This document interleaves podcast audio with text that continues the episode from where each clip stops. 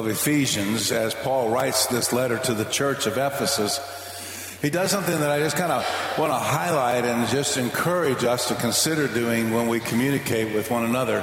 And that is, even though he's teaching and he's instructing and he's giving insights into who Christ is and how to live the Christian life, and in this second half of the book that we enter into this week, he begins to be very specific about things we can be doing. Up until now, he's been basically explaining this is who Christ is. These are the things that he does. These are the things that are potentially possible because of Jesus and what he does. Now he'll basically start in what he does. Now he'll basically start addressing that church, us today in this time period.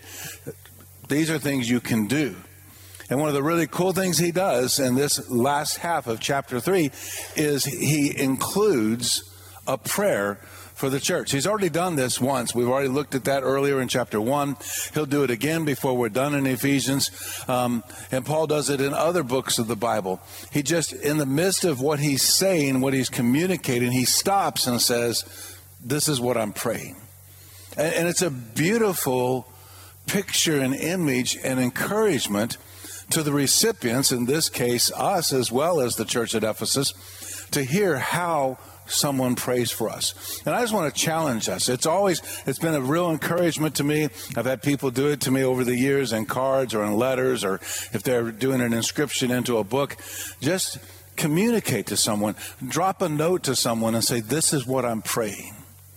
Let them, let them know. Um, Baptists, we're kind of stubborn sometimes in our past and in our history. Um, and, uh, and so we kind of get caught up on some things sometimes. And one of those has historically been um, we don't really write out prayers. Well, the, the problem is then only God gets to hear them, and sometimes other people ought to hear them. And so it's just a blessing. You're, you're going to write your children, you're going to write your grandchildren, you're going to, going to write a good friend, even in an email. Just stop and say, This is what I'm praying. This is this is what I'm praying. I have a couple pastor friends. We communicate to one another pretty regularly, a lot of times on Sunday mornings. And um, a lot of times we'll do that with one another. We'll just say, hey, this is what I'm praying for. I'm praying today. It was, but you know, I'm just praying that God speaks through us and God lets His word be understood through us by His power. Because what we do as Christians is so much more than just a decision to, that you make or an activity that you participate in. It is so dependent on the grace of God, it's so dependent on the power of God being lived out in our lives. And especially if we're talking about experiencing the love of God in the context of community, the love we have for one another. So that's I just encourage you. That's a that's a side note. You can just take it. It's free. Do with it what you want.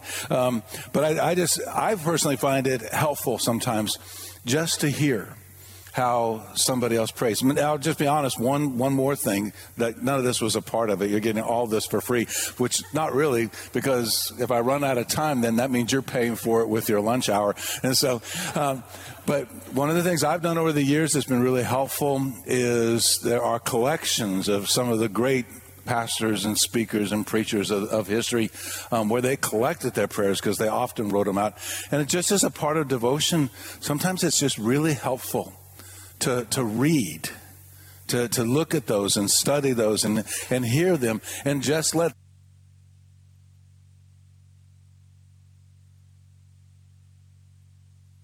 So here's the prayer of the Apostle Paul in Ephesians chapter 3, verse 14.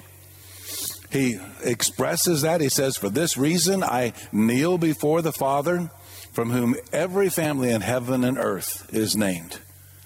I pray that he may grant you, according to the riches of his glory, to be strengthened with power in your inner being through his Spirit, and that Christ may dwell in your hearts through faith. And that, and then he says, I pray to you uh, that you will be, uh, let me start that whole sentence over. I pray that you, being rooted and firmly established in love, may be able to comprehend with all the saints what is the length and width and height and depth of God's love? And to know Christ's love that surpasses knowledge, so that you may be filled with all the fullness of God.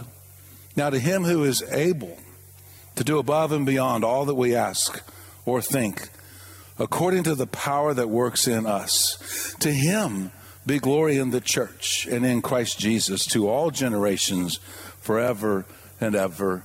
Amen. Now, I'm going to just tell you honestly when I say write to your friends or write to your family and sometimes include your prayer, it, it needs to be your prayer. It needs to be my prayer. I don't talk like that. And so I don't I don't pray like that. I I I um I work at it and I'm and I'm continuing to work at it to have the kind of depth the apostle Paul has and it's a goal in my life, but that's not the way I pray. You read some of the great prayers of Charles Spurgeon or Peter Marshall, they can guarantee you most of us don't talk like that. But it still nourishes our soul. But there's something so important about the personal aspect of prayer. That hearing your words, because I, I, at least I feel this way many times. You think about doing something like this, and you look at a prayer like this, and you suddenly feel very disqualified. but you're not. God listens to every single prayer any one of us ever pray. He, he wants to know our heart, He wants to communicate with us. And Paul expresses that personal nature of this because it is a familial love. It is, it is the love of family. In verse 14, well, actually one of my favorite verses out of this prayer, for this reason I kneel before the Father, from whom every family in heaven and on earth is named. Right up front, Paul says, we're related. We're connected. We are, as this series has been titled, in this together. We, we have the opportunity to live out our faith, to serve in our faith, to, to explore and understand in a deeper fashion our faith. And we do it within the context of family.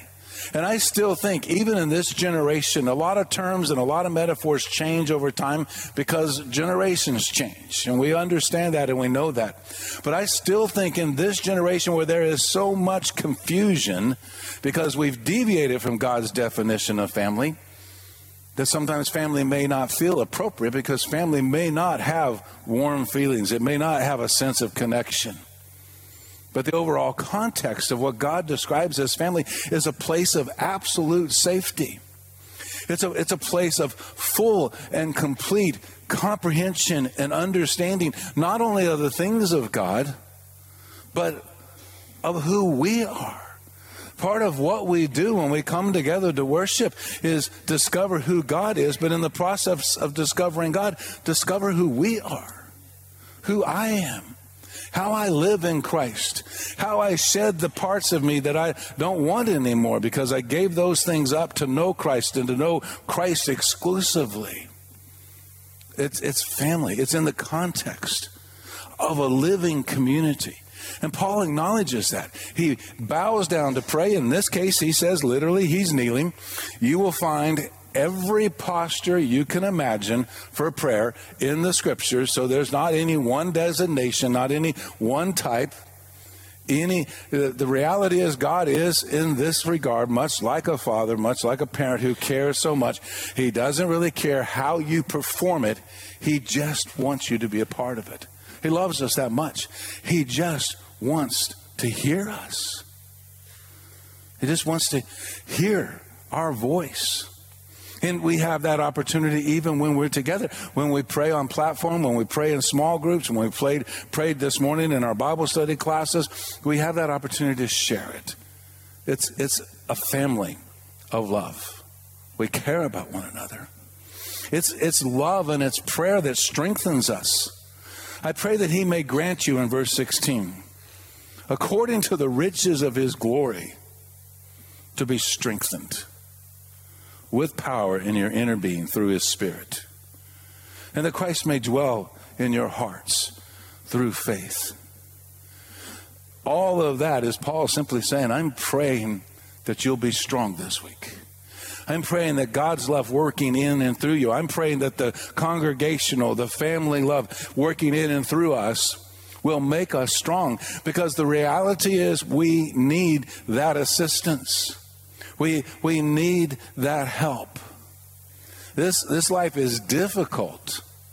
And this life is filled full of, of just difficult terrain to traverse and to and to cross and to and we we need one another's help. We we need one another. I was at a service yesterday morning and a lady, older lady was there. She arrived for the service and getting out of the vehicle. Many of us have experienced this. You don't have to be older to experience this. It can happen to anyone. Getting out of the vehicle, she lost her footing. She fell. She was injured, but the majority of the injury was emotional. She was there for her sister in law who had passed away, and just the, the difficulty of falling and suddenly being the, uh, the center of attention in an environment where she wasn't supposed to be the center of attention embarrassed her. But at the same time, everybody flocked to her. Everybody was immediately there. People left the building to help her get up off, off the pavement. People helped her walk in to make sure she was secure. People began going to their cars and pulling out first aid kits to see if they could find the right band aid necessary to help her stop bleeding. People were talking to her, friends, many from our own church, came to her and said, Hey, this happens all the time. I understand this. I do this all the time. In my pastoral, compassionate way, one of our ladies walked up to her and said, Hey, I work here. And I fall all the time. And I said, pastorally speaking, Well, that should comfort you. She has workman's comp. You'll have to sue the funeral home. she smiled for a moment. But the picture of people gathering around somebody not significantly injured, not crippling injured, not, not something that was going to require significant medical intervention, but you just needed the intervention of knowing people care. In my weak moments, knowing that stronger people around is significant. And, and that's what Paul's describing. And Paul's describing a reality that is always there in the moment of injury, but sometimes not as visible. And that is Christ is there. He's not just simply praying that you would be strengthened, that I would be strengthened, that the church of Ephesus would be strengthened, that his friends in Ephesus would be strengthened. He's praying that we would be strengthened by divine supernatural power as God's Spirit works in and flows through us, and the presence of Christ is in our life. Jesus is in those moments. And he can and will strengthen us. He wants to. He told the disciples, I've got to return to heaven. I have got to go back to the throne. I have to reposition in my place of authority. And I'm going to do that. And you're going to see the results of that. And on Easter Sunday morning, we saw the results of that. We saw Jesus defeat death, defeat Satan, defeat sin, defeat all the griefs and worries and woes and difficulties of this world. And we saw him 40 days later ascend into and return to heaven. But Jesus said maybe one of the most beautiful statements anyone could ever say. He looked at his disciples and said, But I don't want to leave you alone. So I'm going to send my spirit, which is a part of the overall total personality of God. It's difficult to grasp sometimes, but the reality is, Jesus said, I don't want you to be alone, and sent his spirit. When we become a Christian, the presence of God dwells in us. It is His Spirit working in, as Paul describes it here in verse 16, our inner being. It is Christ living in us, through us, because sometimes we need His strength. Because it's maybe embarrassing, honestly, but not that surprising and not all that much of a statement of our inadequacy to realize sometimes we're just not strong enough. We just don't have the full strength we need.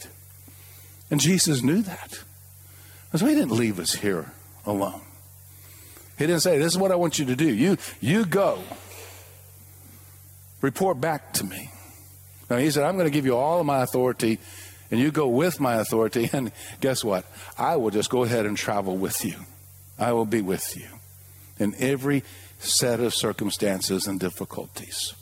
Family strengthening. And then Paul describes what is a significant part of who we are as a church, that we're, that we're grounded. There's an establishment about who we are in our faith. In the latter part of verse 17, when he says, I am praying that Christ may dwell in your hearts through faith. I pray that you, being rooted and firmly established in love, if the Spirit's working through us, it's because He lives in us. It's because we have taken a step of faith and said, I'm going to trust Jesus to be a part of my life. We make that decision. God gives us an invitation to invite Him in and to allow Him to be a part of our lives. We make a decision in faith, whether we fully comprehend it or not. I would go as far as to say most people, when they trust Jesus, don't fully comprehend everything related to that. And just like me, wanting to spend a lifetime being better at articulating the Word of God and God's Word working in me, I spent my whole life trying to understand Jesus better, to better comprehend a decision I made years ago because it's active. It started with that decision, but it continues every day, every moment. I am glad some of you guys graduated, but we don't graduate in Christianity. We just keep understanding. Even in heaven, we have the opportunity to still serve and to labor and to grow. Even in the perfection of the full transformation that comes in eternity. We don't want to stop growing. We don't want to plateau off at some point. We want to keep that happening in us. And, and that working in us is because God is establishing in us His love and our love for one another so that we are grounded. I, I love that phrase that He's praying that we would be rooted and firmly established in love. It is, it seems, this seems so critical. This is such a burden to me in this period of history because so few of us know who we are. And we have, in error, made the decision to exalt confusion and questioning over reality. So today, if you're cool, you're questioning who you are. Let me tell you, in the dark of the night, when you're lonely and you're isolated and you can't you're not sure which direction to go or how to make a turn. If you've spent your life exalting questioning and indecision and confusion it's going to be very lonely. I don't ever spend a night completely confused because christ has told me who i am. And i chose in faith to make the decision to listen to him Listen to him. And the message from him is real clear. I am real clear. I am loved. I am cared for beyond my comprehension. The reality is, God loves me more than I'm capable of loving and accepting myself in every circumstances, even in my worst sin, even in my worst complete degradation, in my worst rebellion against God, He still loves me, still wants to draw me in. I know who I am. I am absolutely unconditionally loved by the grace of God, and there is no confusion about that, and there is no reason to question it. I know that I was specifically and uniquely designed by God unlike every other creation that any one of us ever comes up with, there is no mistake and there is no flaw. Every artist, the greatest artist, I love Rembrandt. I don't own one yet. I'm, I thought the church might do that for an anniversary someday. But he made mistakes. I don't. You name anybody. You name any manufacturer. I mean, how, how many of us have been so excited about the purchase of a new car, only within a few hours to find a flaw or a mistake? Nothing that has been created since we were created by God has ever been perfectly and absolutely uniquely designed without flaw. But I was. Now, just, just so everybody's real clear on this and everybody on the internet listening to this, I have flaws, but I wasn't designed with flaws. Those flaws are my doing. Any flaw I have, I created. The original design that God had for me is what David called fearfully and wonderfully made to the praise and the worship of God in Psalms 139. God didn't make a mistake. I am not a mistake. You are not a mistake. Our friends are mistakes. And somebody, please tell the children of this generation, you are not a mistake. Holy, almighty, majestic God designed you perfectly. Stop listening to the voices from hell that want to tell you you need to question or decide or reject God's perfect creation. It is absolutely insane to look in the face of Almighty God and say, You were wrong.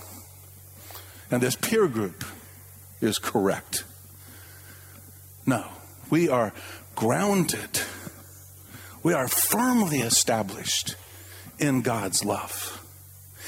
Yield our hearts so that faith lives in us and Christ lives in us through that faith, and we know who we are in Jesus.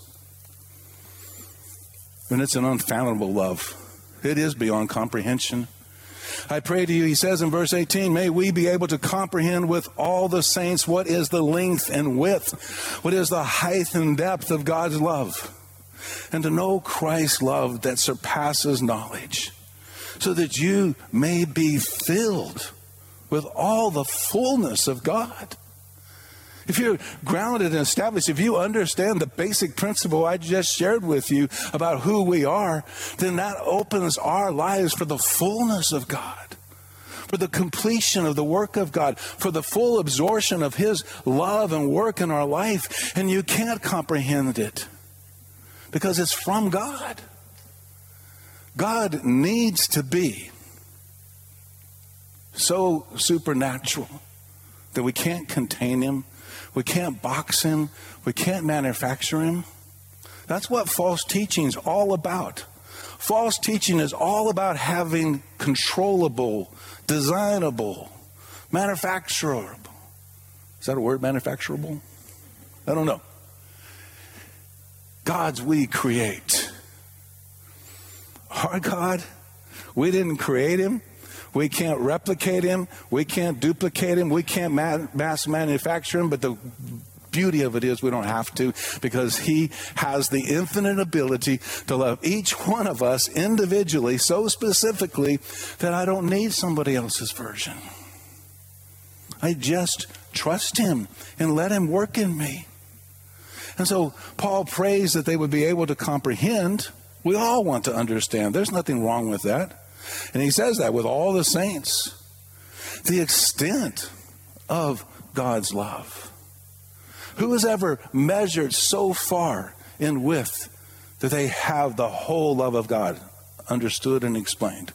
Who has ever measured so far in distance that they have the full comprehension of the character of God and his depth of love for us, or the height, or the depth? It is okay that we don't understand God's love. It's okay that we can't fully comprehend it. It's okay if we can't sometimes, and we struggle sometimes to even explain it, because that's how powerful, that's how big, that's how majestic He is.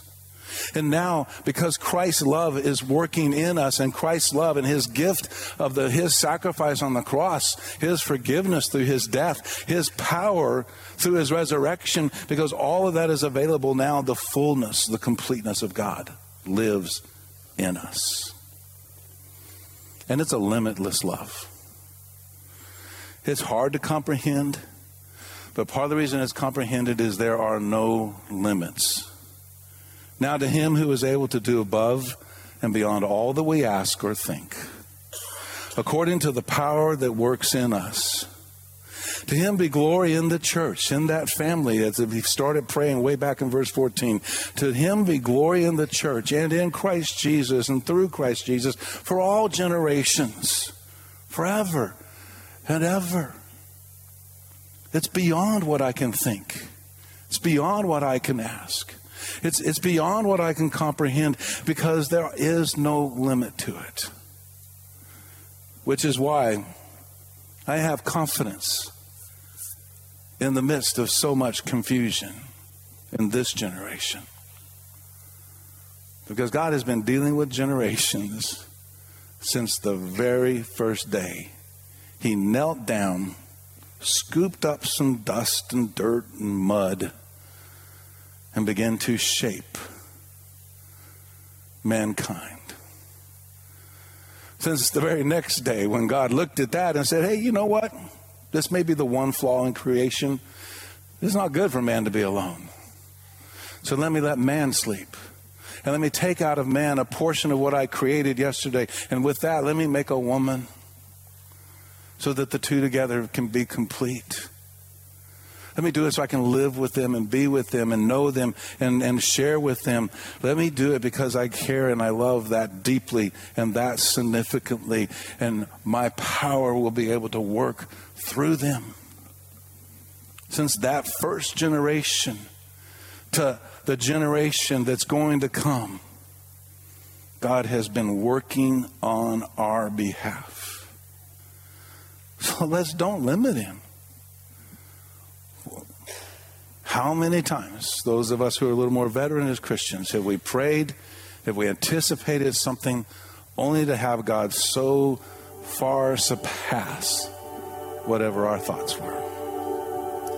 We got a lot going on as a church right now, and it's really exciting, and it is sometimes honestly pretty challenging.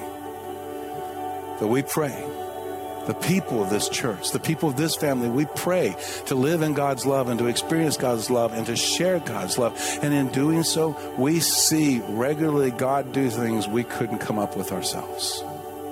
And that's not going to stop. God is not limited because he is being refused in every part of society and culture. Because there's people just like you and there's people just like me that are willing to say, you know what? I'm going to have faith. I'm going to trust Jesus to be bigger than this, whatever this is in your life or my life. He is able to do above and beyond all that we ask, all that we think, according to the power that works in us. To Him be glory in the church, in our family his family. May he be glorified.